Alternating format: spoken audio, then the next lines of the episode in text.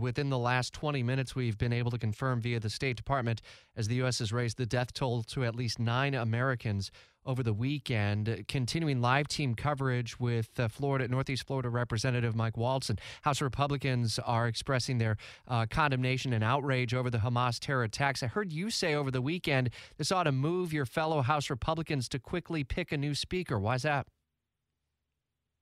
Well, uh, you know, look, uh, Rich, we're the only we're the only center of power uh, in Washington D.C. The Republicans in the House are are uh, are fighting the Democrats in the House, the Democrats in the Senate, and the entire administration to get some some some good conservative common sense policy in place. And uh, there is no question amongst our conference about our our support for Israel. We can't pass an aid package right now if we have to provide them additional military hardware because a, a small group, less than 4% of the House, have ground everything to a halt. We've kneecapped ourselves, uh, and now we're in the middle of an international crisis.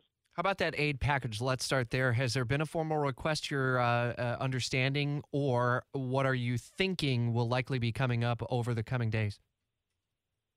Well, the Pentagon is moving one under its own authority right now. To do anything additional, they'll have to come to Congress. The main thing that I want to see is to restock and reload the Iron Dome.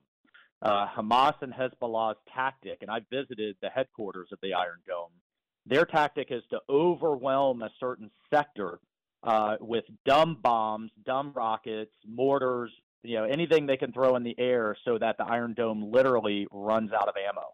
Uh, then they follow up Hamas and Hezbollah with smart missiles, GPS guided, and they'll start going after critical infrastructure, everything from their international airport to even their nuclear plant potentially. That's the other shoe we cannot let drop.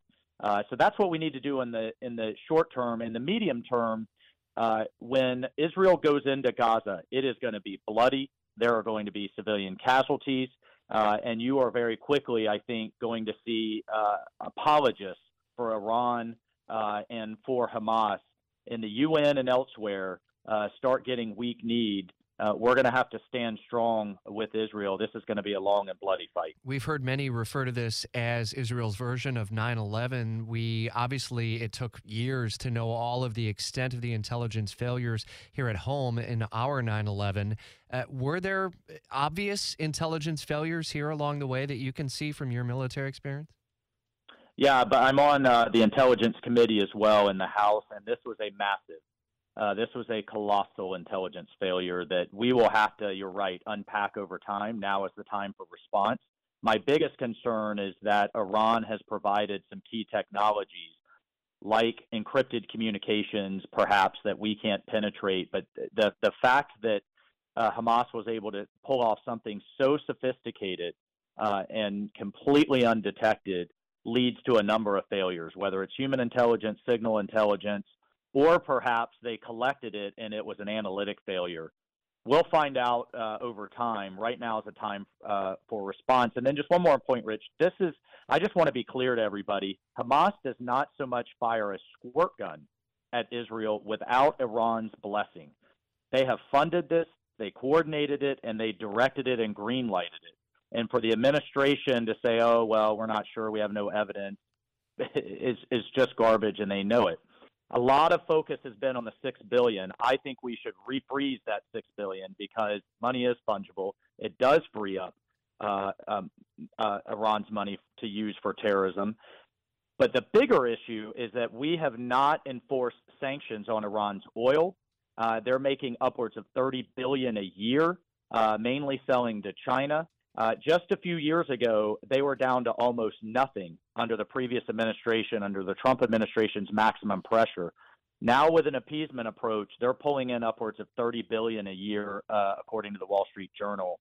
Uh, we have, and, and, on top of that, we the the Biden administration has provided nearly half a billion in aid uh, to the Palestinian uh, Authority. All of that's got to be cut off period. Northeast uh, Florida. We have to go back to a, a, pressure campaign. Northeast Florida Representative Michael Waltz with us. Mayport-based USS Carney is part of the USS Gerald R. Ford carrier strike group that is uh, moving closer to the Eastern Mediterranean. For the families who just said their goodbyes just over a week ago, What should they be anticipating about the role that they play?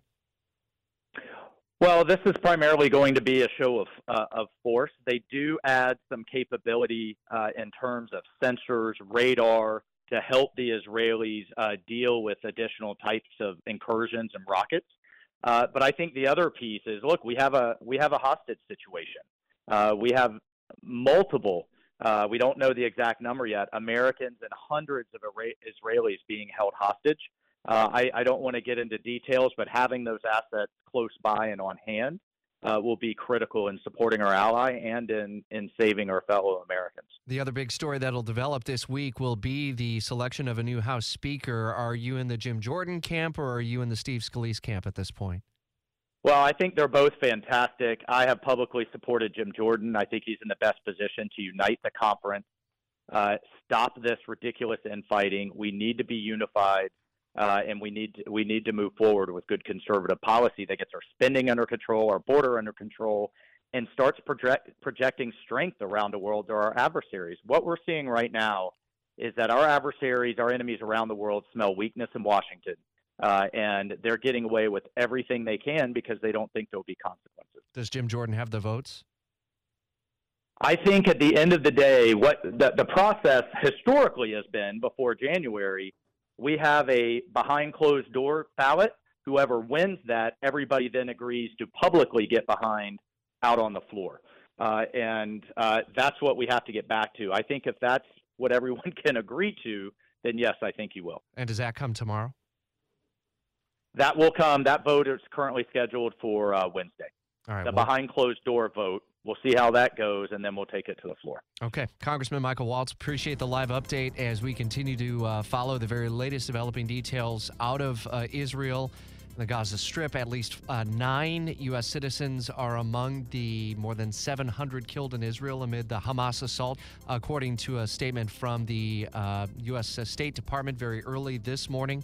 And as we continue to gather more response and more of the U.S. Uh, impact and the U.S. response uh, after the attacks over the weekend. We'll continue to update you throughout the next several hours and likely days ahead.